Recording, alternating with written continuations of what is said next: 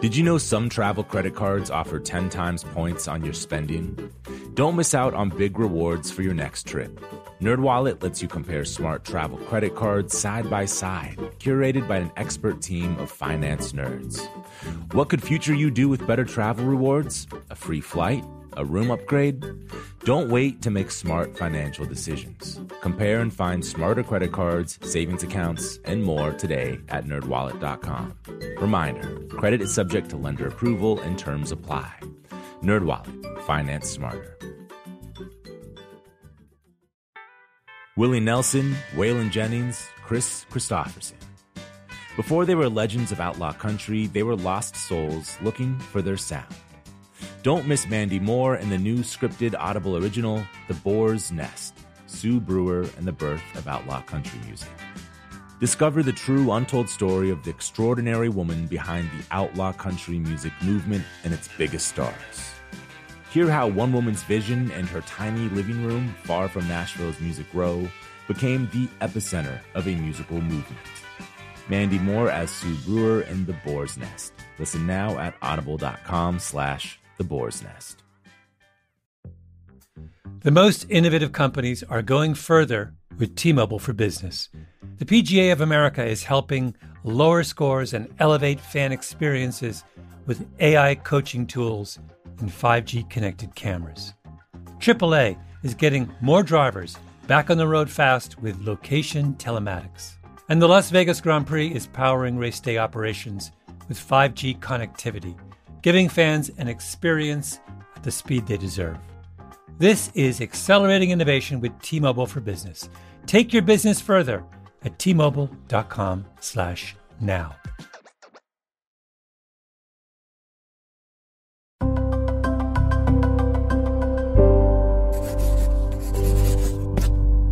Pushkin. Just a quick note here you can listen to all of the music mentioned in this episode on our playlist, which you can find a link to in the show notes. For licensing reasons, each time a song is referenced in this episode, you'll hear this sound effect. All right, enjoy the episode. There's no playbook for successfully releasing music during a pandemic. Especially if you're an indie artist, the stakes really couldn't be higher. But Deep Sea Diver has managed to put all that aside to drop a thrilling and relevant new album. That's lead singer Jessica Dobson, singing the title track of Deep Sea Diver's third album, Impossible Weight. While the Seattle based band only recently started their ascent to indie rock stardom, Jessica Dobson has played in some of the genre's most defining bands. She toured the world as lead guitarist for Beck and the Shins, and played keyboard and bass for the Yeah Yeah Yeahs. In 2015, Jessica formed Deep Sea Diver with her husband and drummer, Peter Mansen. In the wake of their new album, Broken record producer Leah Rose talked to Jessica about how a stay at home live stream series inspired her to write a pandemic anthem in record time. Jessica also talks about how volunteering at a shelter for homeless sex workers helped her overcome a vicious bout of depression and write what she considers to be the best album of her career. This is Broken Record, liner notes for the digital age. I'm Justin Richmond. Here's Leah Rose with Jessica Dobson of Deep Sea Diver. Let's talk a little bit about your new album. Yeah. So how has the the pandemic changed the release and the marketing? Well, you know, most dramatically no touring for everybody. That's, you know, the most foreign thing usually this is the time you're getting ready to hit the road and like if there's any momentum keep pushing that momentum forward you know mm-hmm. um and that's always been how we've uh gained new new fans and followers is just like with the live show and meeting other bands on the road and it really is devastating but uh we've tried to to pivot and be as scrappy as possible and you know try to figure out what it looks like for us to I guess the only presence you can have now is online. And so just like figuring out how we want to do that and be creative with that that medium. And then have you had to sort of reimagine how you present the live show or even the new music now that everything's just kind of like on Zoom or you're live streaming? Absolutely. Uh, for a while, we were doing like a weekly live stream when this first hit. And Stop Pretending came out of uh, the stay home tours, like live streams that we were doing on Sunday nights. And Peter had this like crazy idea. Like, I think it was the first live stream we did. At the end of the live stream, he played a drum beat. We recorded it live as we were showing people it on like Instagram.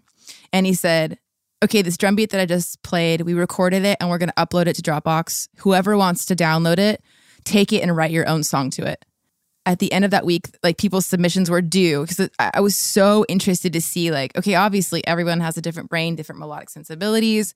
There's going to be so many different submissions. I actually didn't know how many people were going to participate. And we ended up getting like 70 people sent in songs with this one looped drum beat.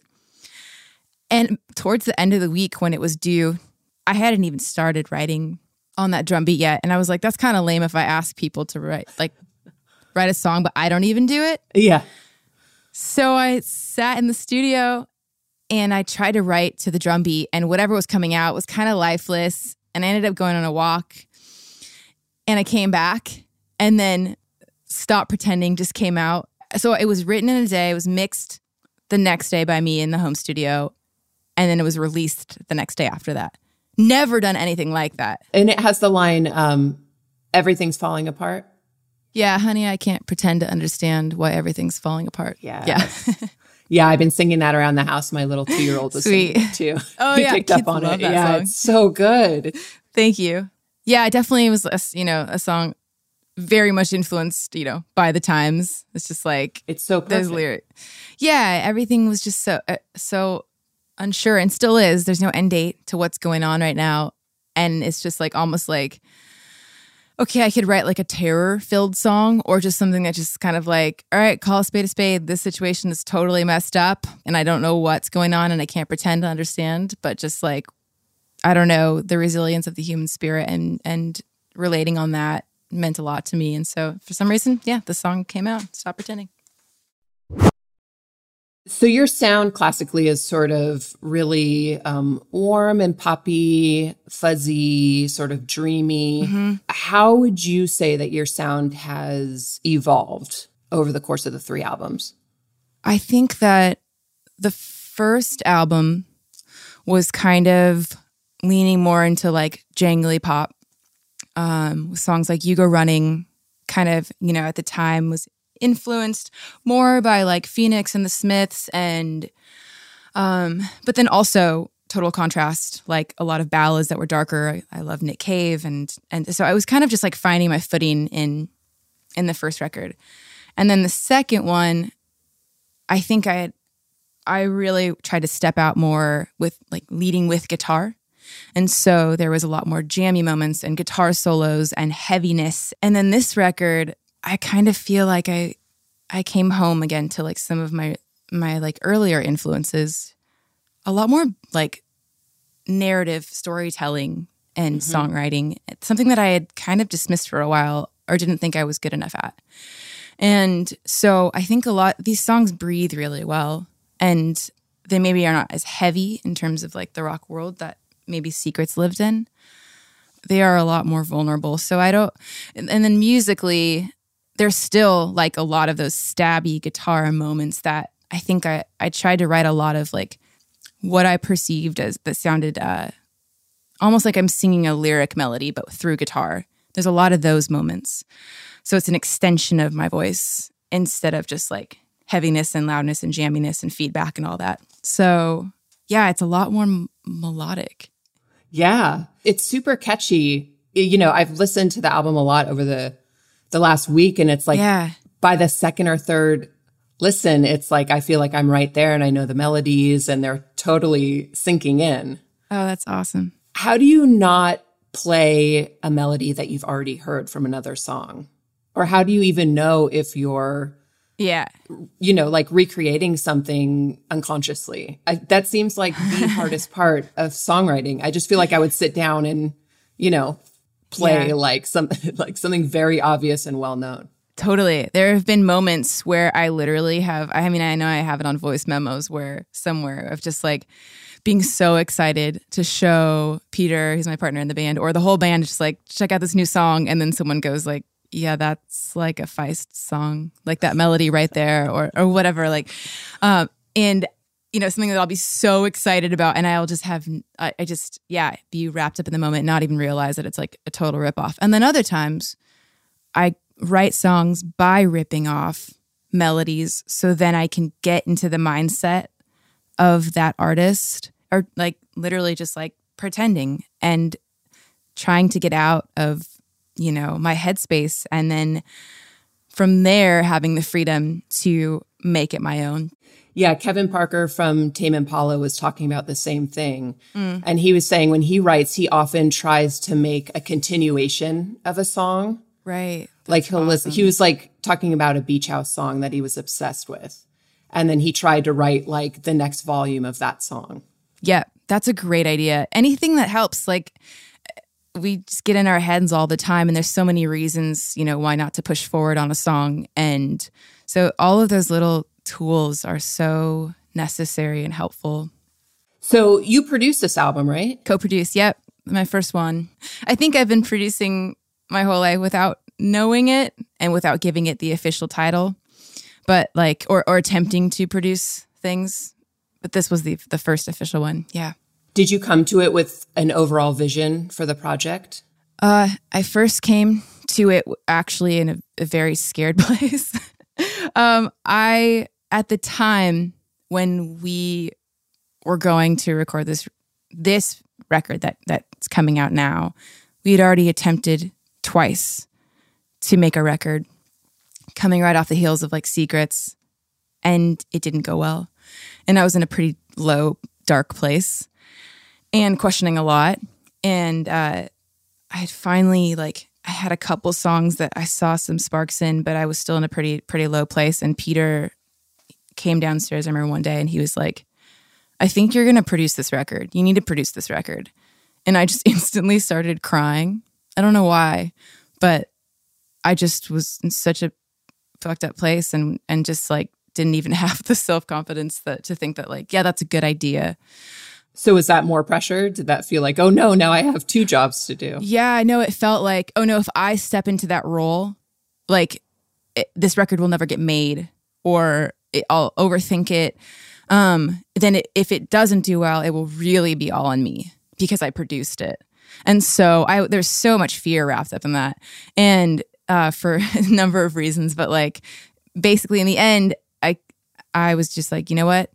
I need to do this. And I think I'm prepared to do it and I'm ready to jump up over that cliff. And I basically sought out like a co producer for the things that I knew that I was not like, I needed a right hand man of just like, I'm not good at time management. I will press record a thousand times and and then not even use it. And and Andy, so Andy Park is was my co-producer for this and there's so many wonderful things he brought to the table and really challenged me to like sharpen the tip on all of the songs and the lyrics. And yeah, it was such a fun, joyful experience. That's amazing. Also, sounds like exactly what you needed to do. I think so too. Yeah, I think a lot of things had been preparing me for this record. I lived in records when I was a kid. Just I didn't realize that it was like kind of a producer mindset, but I would pick apart different frequencies and okay, these are the highs and these are the lows of the song and I would try to imagine how they would get those sounds. And and so yeah, it feels like I was preparing myself my whole life but just didn't know it. Well, yeah, maybe you didn't have the language for it yet, but exactly. you had the intention and you had the interest, really. Yeah, totally. On Lights Out, the song, I was just curious from a producer standpoint, there's a little what sounds like a little vocal sample at the beginning of the song. And yeah. then the whole, you know, the beat drops and it sort of disappears from that moment. What was the thinking behind that? The one that says hot mic. oh, is that what it says? yeah. And I don't know why I said hot mic, but there's we we're always trying to like keep spirits light in the studio. But uh that's actually interesting that you asked me this question because I wanted moments on this record that brought you into a different world and then also back. And then I wanted you to be able to feel like you were in the studio with us too. Yeah, it's cool. It's almost like you're there right before the song starts. Totally. And hearing, you know, two or three seconds before the band starts playing, you feel the power of the band in a new way. Yeah, Absolutely. I think there's a lot of moments like that on like Broken Social Scene records. You hear that in a lot of hip hop records, actually, too. I mean, I'm sure you know. Yes. Yeah. That's what it reminded me of. Yeah, I especially love the kind of, especially those reprises like that Kendrick Lamar does. And they're thematic. And like, it feels like he's talking directly to you. Mm-hmm. And so, yeah, I'm a big fan of that. Very cool. That song is just undeniable. I mean, that's one of the real, one of the songs that really like hooked its claws into me quick. It always kind of amazes me how short it is because it seems like there's a lot packed into it. But the songs on this record in general are shorter. And I didn't try to do that, but somehow it came out that way. But there, these little, that one's a little fireball. That's Lights Out from Deep Sea Divers' new album, Impossible Weight. We'll hear more from Leah Rose and Jessica Dobson after a break. Apple Card is the perfect cashback rewards credit card. You earn up to 3% daily cash on every purchase every day.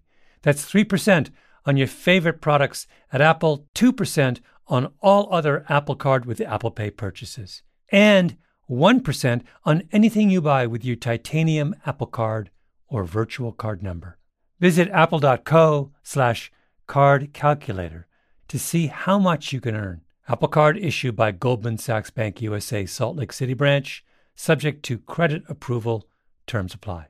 In the 1980s, Frank Farian was riding high as a successful German music producer, but he was bored. German pop was formulaic, dull, and oh so white. Frank had bigger dreams, American dreams. He wanted to create the kind of music that would rival larger than life artists like Michael Jackson or Run DMC. So he assembled a hip hop duo, two once in a lifetime talents who were charismatic, full of sex appeal, and phenomenal dancers. The only problem? One very important element was missing, but Frank knew just how to fix that. Wondery's new podcast, Blame It on the Fame, dives into one of pop music's biggest controversies. Milli Vanilli set the world on fire, but when their adoring fans learned about the infamous lip syncing, their downfall was swift and brutal. With exclusive interviews from frontman Fab Morvan and his producers Frank Farian and Ingrid Seguí, this podcast takes a fresh look at the exploitation of two young black artists. Follow Blame It on the Fame wherever you get your podcasts. You can listen to Blame It on the Fame early and ad free by joining Wondery Plus.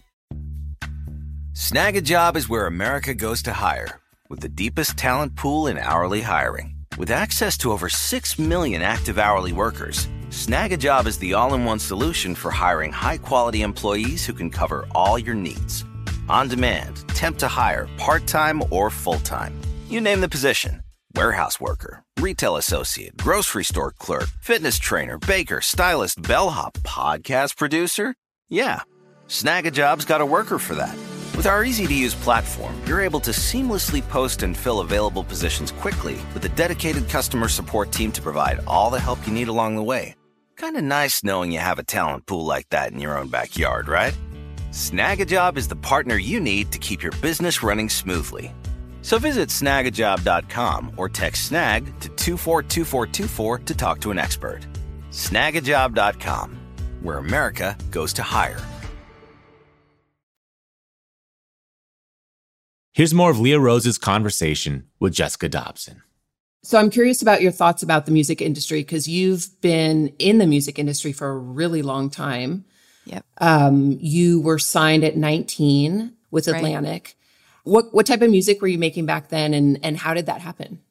At that time, that was kind of like like right before the Atlantic record deal happened. I was playing coffee shops around like I grew up in La Habra, Fullerton area, and was just kind of like just starting to come onto the scene and meet new people. And one of the first people I met was uh, this guy Eli Thompson, and he played with um, Richard Swift, who has since passed. And rest in peace, Richard. Um, we played together in the Shins. I that's when I started buying a ton of records and going to Amoeba like every Sunday, and they were expanding my my little 18 19 year old brain. And uh, they kind of took me under their wing and we recorded my first demos. So out of those demos there was this song called most sundays that kind of had this very like i guess you could say richard swift and elliott smith kind of swung beat. And that was the song that kind of I guess, put me on the map in front of these major label types. My manager at the time had me do showcases. I didn't know what I was doing. I just showed up and played the songs with my band. And then it seemed pretty crazy. All of a sudden, there was a deal on the table, and I was super young. And I was like, oh, if I don't take this, then I guess nothing will like this will come again. So I should probably take this deal. Um, so once I signed the deal and kind of felt like I was in this weird faceless system, like I think that's where I started getting anxiety, but didn't know what that was either at, at the time. I ended up like losing my voice for like my actual speaking voice and singing voice for five months. Whoa. It was the craziest experience. That seems very symbolic. Honestly, like wasn't lost on me. I know it's super crazy. I I think you know since that time, like as I've reflected a lot more on it, I think I've been searching for that. For I'm always searching for like musical community and more connection because that took me out of it right away. and control. totally, yeah. I heard Katy Perry talking about this, and she because she, she was trying to like make it and break through for so long, Mm-hmm. and she was at it. And she was in that Christian realm too, like Christian Yes. music realm. I think beginning, starting out, yeah, which is a totally different scene. But Yeah, and I think she was at it for like ten years, and then she made the most unchristian song ever. Right, um, I kissed a girl, and then and she like totally blew up. yeah, But I think even she was like totally surprised. but I think that's the key, though. You never know when something's gonna, Yeah. quote unquote, work, whatever that means. And I, I think I think that's a good example because she put in the work. Like it didn't come out of nothing, and whatever she thought was a failure, like set her up for that moment. And and then you know you could flash forward today, and you know like it's like nobody can recreate their successes, and you go through these valleys and peaks of what success looks like to you as an artist. And I don't know, it, it's just kind of so much is right place, right time, and this weird alchemy of a ton of things. Yeah, and then what? What ended up happening to the deal? I was just so sad. Music, the joy of it was was just absolutely squeezed out of it for me, and just having experienced like different kinds of rejection amidst what looked like a big quote unquote success, it was a failure for me, and like uh, I was embarrassed. I didn't know what to do, and I ended up just kind of putting my head in the sand and stopped playing music for like a year, and ran a coffee shop. Like I was like a partial investor, and just like d- totally doing like Peter, who's now uh, I'm married to him and he's in the band. He plays drums. He at the time we were just best friends, and he came down and he was like, "What the fuck are you doing? Why are you running a coffee shop? You should be playing music." And like totally helped me out of and back into just playing again and find being able to find joy in it. So that was pretty sweet. You're like, I'm marrying you. Thank you. Thank you. Yeah. Good choice. Yeah, totally. And what's it like collaborating with your husband? How does that change the the dynamic of your relationship? Are you always talking about music at home or or are you able to sort of like compartmentalize those conversations? It's tricky to car- compartmentalize the conversations. Uh, we definitely both have the brains that don't know how to shut things we're passionate about off. But I am so grateful for for Peter. I mean, just personally as my partner, but then in a musical setting, we couldn't be any different. Um, he is like I love how just kind of ADD he is with his ideas, and he doesn't give a shit about looking foolish. He'll throw like a thousand ideas out into the room, and you know he himself will say like, yeah, like nine hundred ninety nine of these are probably not good or not good, and but the one that makes it, it's like he's like this burst of energy and these little spurts, and he's the sparker in the band. Totally. Yeah, I was going to say sometimes you need that to get just the ideas flowing and the energy going. Someone just needs to say something and then it'll turn into something. Totally, and I think that like he got that a lot from like uh Like improv kind of. Uh, improv, Yeah. yeah. improv, yes. So he's a yes and person. You, there's no like, hey, I don't want to do this thing that you just started us on the path of. It's just like, okay, I'm taking what you just said and then I have to and it. Yes and. And so he's constantly getting on me when I like am not being open to like, let's say he'll present something like an idea, musical or creative, whatever. And if I like kind of rejected or don't want to get into it, he gets upset. And I totally get that. And that's where I need to be pushed in is just being freer and not as precious about things. So he is just wonderful, like in in that arena, and obviously a fantastic drummer and just yeah, he's crazy. He's just like so much energy. Yeah, and live, like he's it's like so, and it's really fun to see like him and and Garrett who plays in the band. He plays bass in the band, like the way they play off of each other uh, you know, Peter tends to kind of be like slightly on top of the beat and Gary tends to be just slightly behind. And it's like, it's perfect. I love it.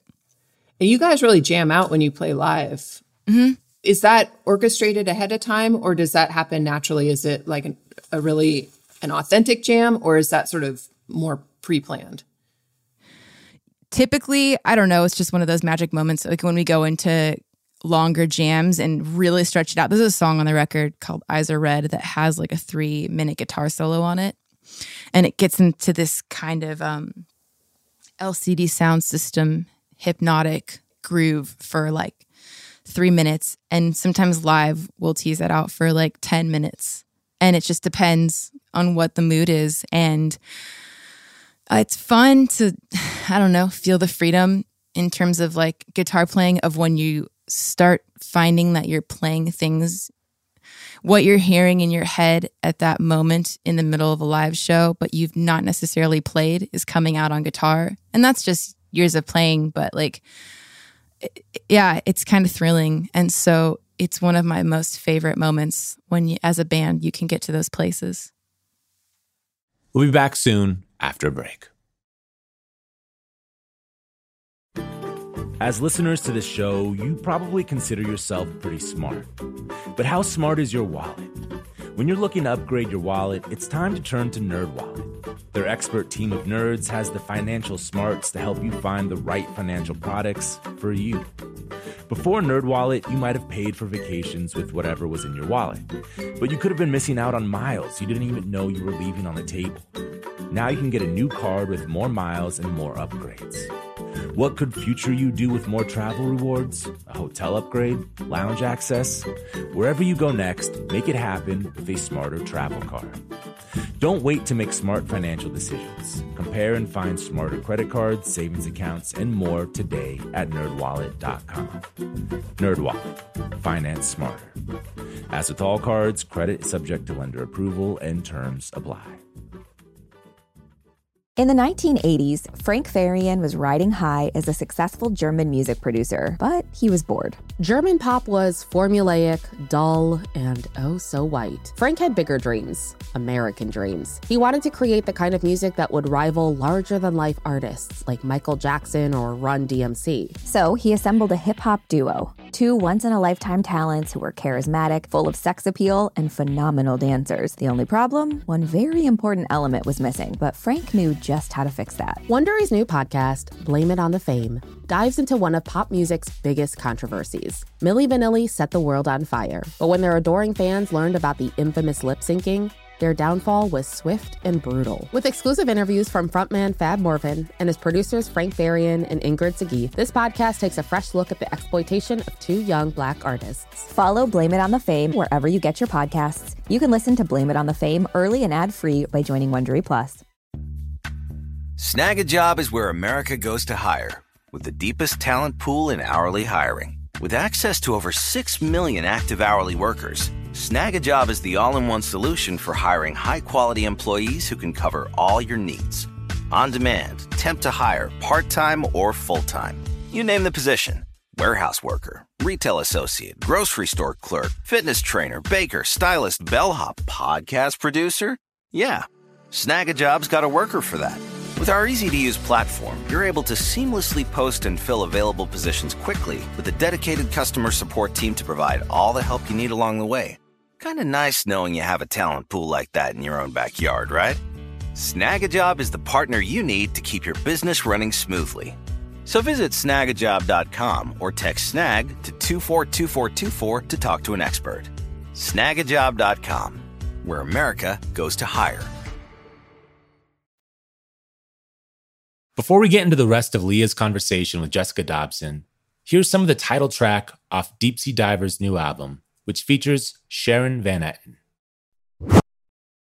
When this song was first written, it's the, it was the last song. The the album was done, and then I asked like my managers one day. I was like, "Do you think this record needs another song?" And they're like, "It wouldn't. I mean, it wouldn't hurt to try. Do you want to try co-write?" And I was like, "Yeah." And so I went down to California with uh, this woman named Jen Decilveo, and Peter came with me too.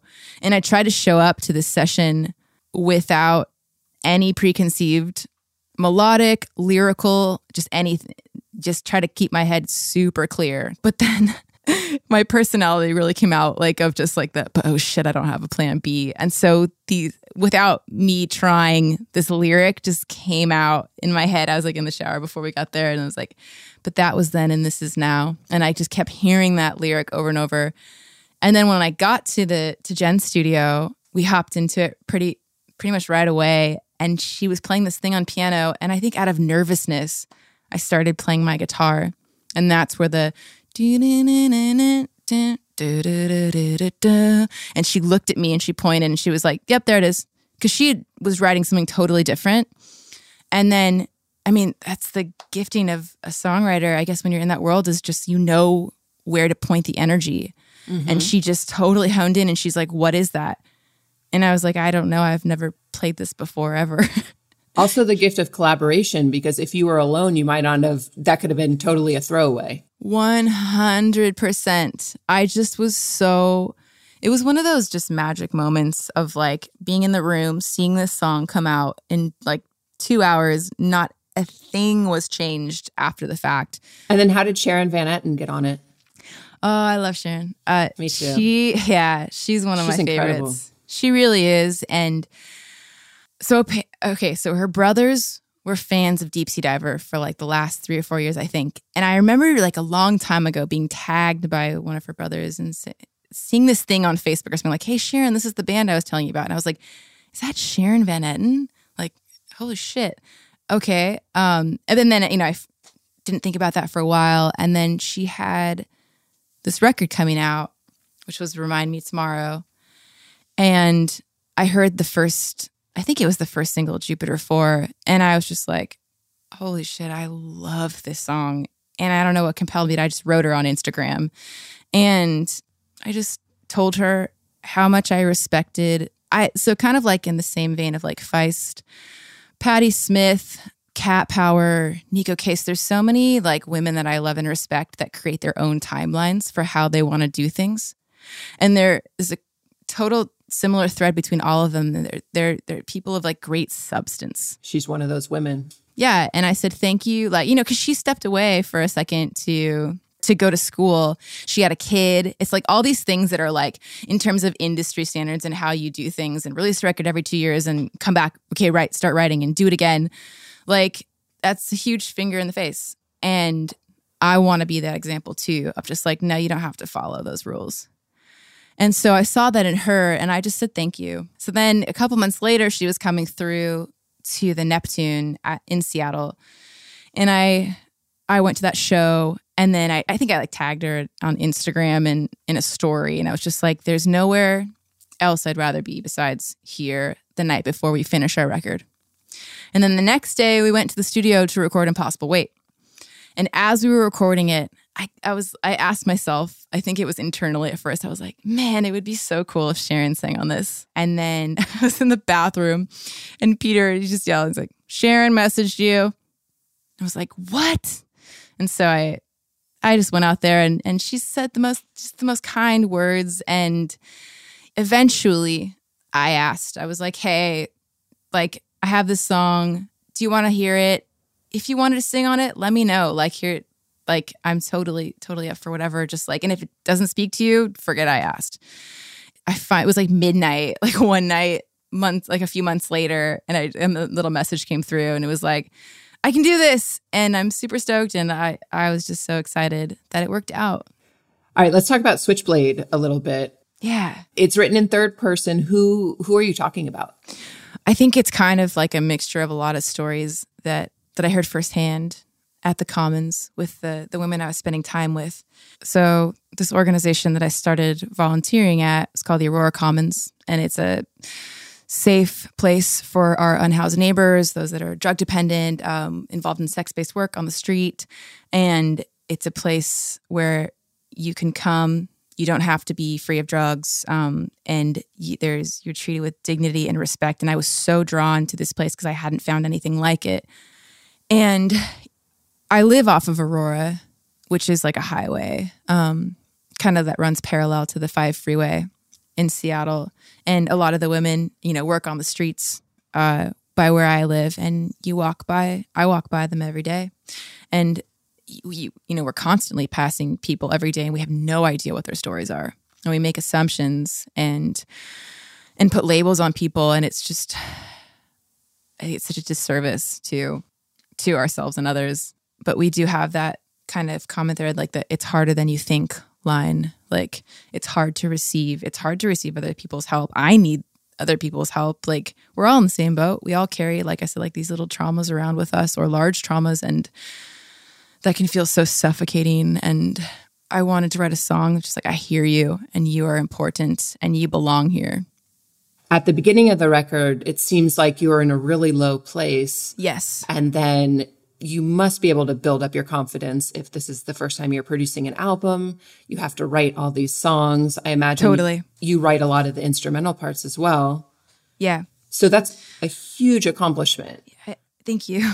And so I'm just wondering like coming out the other side of that has has that actually helped how you're feeling? Yeah, it it did. And like it's just that, you know, the paradox of like you think if you dismantle things and kind of like strip everything away that it's going to be this naked crazy place where um, you might not push through and then you're left looking kind of foolish. But i think that by kind of dismantling meaning like getting lower getting into the dirt like allowing uh, myself to be more compassionate to myself and others and vulnerable like in that process like it felt really joyous instead of scary as it was happening. And I think right now I'm just like reveling in the the joy of what we created and just being thankful for that. Well, thank you for being so gracious with your time and thank you for for sitting down and, and talking. It was so much fun. Oh my gosh, the feeling is mutual and I really appreciate you asking me to be on the show. Thanks to Jessica Dobson for opening up about her creative process with Leah. You can hear Deep Sea Diver's new album, Impossible Weight, along with some of our other favorite Deep Sea Diver tracks on a playlist at brokenrecordpodcast.com. And be sure to subscribe to our YouTube channel at youtube.com slash brokenrecordpodcast. There you can find extended cuts of new and old episodes. Broken Record is produced with help from Leah Rose, Jason Gambrell, Martin Gonzalez, Eric Sandler, and is executive produced by Mia Lobel. Broken Record is a production of Pushkin Industries. And if you like Broken Record, please remember to share, rate, and review our show on your podcast app. Our theme music's by Kenny Beats. I'm Justin Richmond. Peace. Did you know some travel credit cards offer 10 times points on your spending? Don't miss out on big rewards for your next trip. NerdWallet lets you compare smart travel credit cards side by side, curated by an expert team of finance nerds. What could future you do with better travel rewards? A free flight? A room upgrade? Don't wait to make smart financial decisions. Compare and find smarter credit cards, savings accounts, and more today at nerdwallet.com. Reminder, credit is subject to lender approval and terms apply. NerdWallet, finance smarter.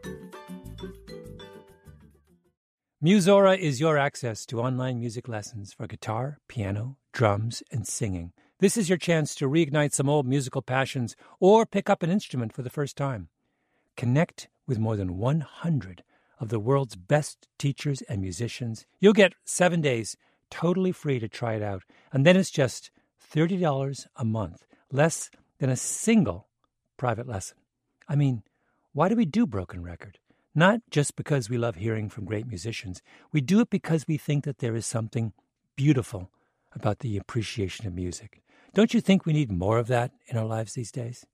That's the mission of Musora to inspire, educate, and connect musicians. Enjoy unlimited personal support, weekly live streams, student lesson plans. It's like having a personal music teacher, only much, much better. Just go to Musora.com, M U S O R A.com, to start a new musical journey today. The tradition of breaking tradition continues with the return of the Unconventional Awards from T Mobile for Business at Mobile World Congress. This is an event that celebrates innovators whose bold actions took their industries to new places. If that sounds like you and you're a T Mobile for Business customer, enter today. If you win, you'll be publicly honored among some of the most influential leaders in industry, and me, I'll be there too. Enter now at tmobile.com slash unconventional awards. See you there.